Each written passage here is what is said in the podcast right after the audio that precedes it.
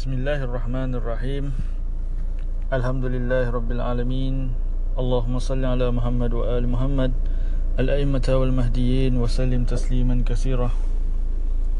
Insyaallah dengan izin Allah uh, serta rahmatnya, uh, dalam sesi kali ini saya ingin membacakan membacakan uh, kitab uh, Hakimiatillah Laisa Hakimiyatun Nas, Ketuanan Allah Bukan Ketuanan Manusia, tulisan oleh uh, guru saya Ahmad Al-Hasan, yang mana beliau membincangkan dan membahaskan berkaitan sistem politik yang diredai oleh Allah Subhanahu Wa Taala, serta uh, membincangkan juga kelompongan kelompongan-kelompongan yang ada pada sistem uh, politik buatan manusia, uh, contohnya seperti demokrasi dan uh, uh, apa sajalah uh, sistem politik uh, ciptaan manusia. Maka insyaAllah saya akan uh, mulakan bacaan tersebut pendah, uh, pendahuluan. uh, InsyaAllah uh, jikalau dalam pembacaan ini, jikalau saya ingin berhenti dan memberi komentar, saya akan sebutkan uh, end quote. Okay, saya akan sebut end quote Uh, sebagai tanda maka uh, itu bukan lagi tulisan Syekh Ahmad, maka, dan ia adalah komentar peribadi saya sendiri, InsyaAllah. Dan jikalau saya ingin menyambung semula bacaan, saya akan menyebutkan uh, bahawa saya akan menyambung semula, InsyaAllah. Berikut saya akan mulakan bacaan. Syekh Ahmad Al-Hasan menulis, ini adalah hari-hari terakhir, detik-detik penentuan serta realiti yang sama ada akan mengangkat atau mengheret manusia ke lembah paling bawah. Sesetengah orang telah mengambil pendirian yang hina sehingga mereka kekal di jurang paling bawah. Sebahagian yang lain pula meningkatkan, menaikkan diri sendiri sehingga mereka seolah-olah telah pun berada di puncak gunung. Manakala yang lain pula berada dalam keadaan mabuk serta keliru, iaitu tidak berpihak kepada mana-mana pihak. Mereka adalah orang kebanyakan yang kehausan serta cenderung untuk bersama dengan setiap orang yang menyuruh mereka.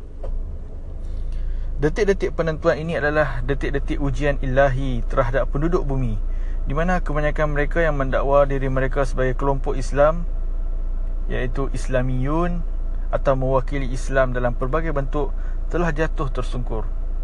Malangnya mereka yang Malangnya yang pertama jatuh ke jurang ini adalah ulama-ulama pasif, ulama-ulama yang tidak beramal dengan ilmu mereka. Mereka terus-menerus mengulang-ulang kata-kata jahat ketuanan manusia yang sentiasa diulangi oleh musuh-musuh para nabi, para rasul dan para imam, salam ke atas mereka semua. Tetapi kali ini ia dibawa oleh syaitan besar Amerika, yang membuatkan mereka kagum dan menghiasi pandangan mata mereka dengan sesuatu yang dinamakan demokrasi, kebebasan pilihan raya bebas, atau nama-nama lain yang tidak dapat mereka tolak. Celakalah orang-orang yang memeranginya, lantas mereka tunduk dan menyerah diri kepadanya, yakni demokrasi. Ini adalah kerana para ulama pasif dan pengikut-pengikut mereka tidak memiliki apa-apa melainkan melainkan kecetakan agama dan kekosongan pemikiran. Bagi mereka, agama ini adalah semata-mata mainan lidah mereka dan bukan sebaliknya untuk diamalkan. Beginilah bagaimana ulama-ulama pasif membawakan bayonet syaitan besar lalu menusukkannya ke hati Amirul Mukminin Ali, salam ke atasnya. Mereka membuka kembali luka lama yang telah diakibatkan oleh Syura dan Saqifah yang telah mengasingkan Khalifah Allah dari haknya, seterusnya mengakui ketuanan manusia yang ditolak oleh Allah, yang ditolak oleh Rasulnya dan para imam, salam dan salawat dan salam ke atas mereka semua. Beginilah bagaimana ulama-ulama pasif mengiktiraf penyingkiran para nabi, rasul dan imam, salam ke atas mereka semua, dan mengiktiraf kesemua penindas yang membunuh Husain bin Ali alaihissalam. Apa yang paling menyakitkan adalah saya tidak menjumpai seorang pun yang mempertahankan ketuanan Allah di atas muka buminya ini. Hatta kan Mereka yang mengiktiraf ketuhanan sebenar ini pun telah berputus asa mempertahankannya.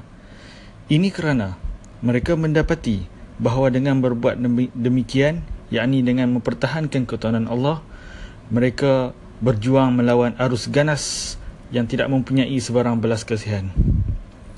Amat malang sekali, malah lebih teruk dan lebih hebat lagi apabila manusia keseluruhannya mengiktiraf ketuhanan manusia, termasuk juga ahli Al-Quran, melainkan beberapa orang sahaja yang tetap setia dengan janji Allah disebabkan mereka membaca di dalam Al-Quran.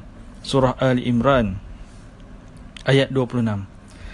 Katakanlah, wahai Tuhan yang mempunyai kuasa pemerintahan, Engkaulah yang memberi kuasa pemerintahan kepada sesiapa yang Engkau kehendaki. Beginilah penentangan asasi ulama pasif terhadap agama Allah, iaitu ketuhanan Allah dan ke- kekhalifahan wali Allah Subhanahu wa taala. Ahlul Bayt, salam ke atas mereka semua, dan tinggalan terakhir mereka Imam Mahdi alaihissalam, tidak akan terus wujud sebagai para khalifah Allah di muka buminya, mengikut neraca pilihan raya ataupun demokrasi yang diperhatikan oleh ulama pasif. Bahkan para ulama pasif ini telah disanggah sepenuhnya oleh Al-Quran, kerana Allah menyatakan di dalam surah Al-Baqarah ayat tiga puluh, "Sesungguhnya aku hendak menjadikan khalifah di muka bumi." Allah menurunkan perlembagaan dan undang-undang di dalam Al-Quran. Sedangkan para ulama pasif mengatakan bahawa pemerintah atau khalifah Allah akan dilantik melalui pilihan raya dan perlembagaannya digubal oleh manusia. Beginilah penentangan para ulama pasif terhadap agama Allah Subhanahu wa taala. Bahkan mereka menentang Allah Subhanahu wa taala dan tegak berdiri di dalam barisan syaitan yang direjam. Disebab disebabkan inilah saya terfikir untuk menulis kata-kata ini agar tiada lagi hujah buat para pembantah, serta menyampaikan cahaya buat orang yang mempunyai mata hati bahawa kebenaran itu jelas dan bebas dari sebarang kekaburan. Saya berharap kepada Allah Subhanahu wa taala supaya menjadikan kata-kata ini sebagai satu daripada hujah-hujahnya pada hari kiamat terhadap ulama pasif, para pentaklid mereka, orang-orang yang berjalan di atas jalan mereka dalam memerangi Allah dan keluarga Muhammad, salam ke atas mereka semua, mengakui berhala serta penindas, serta mengakui penyingkiran Khalifah Ali bin Abi Talib, salam ke atasnya, dan para imam dari anak keturunannya. Dengan nama Allah yang Maha Pengasih lagi Maha Pengasihani, segala pujian bagi Allah Tuhan sekalian alam. Surah Luqman ayat dua puluh dua. Dan barang siapa yang menyerahkan dirinya kepada Allah, sedang dia orang yang berbuat kebaikan, maka sesungguhnya ia telah berpegang pada buhul tali yang kukuh, dan hanya kepada Allah lah kesudahan segala urusan. End quote. InsyaAllah itu adalah uh, pendahuluan daripada kitab Ketuanan Allah Bukan Ketuanan Manusia. InsyaAllah ya, dalam masa uh, terdekat seterusnya, InsyaAllah saya akan bacakan bab seterusnya daripada kitab tersebut, uh, bab dua, yang mana Syekh Ahmad Al-Hasan membincangkan tentang apa itu demokrasi, sejarah-sejarahnya, dan uh, pendefinisian uh, oleh uh, para ilmuwan-ilmuwan awal yang Uh, mendukung demokrasi. InsyaAllah. Wassalamualaikum warahmatullahi wabarakatuh.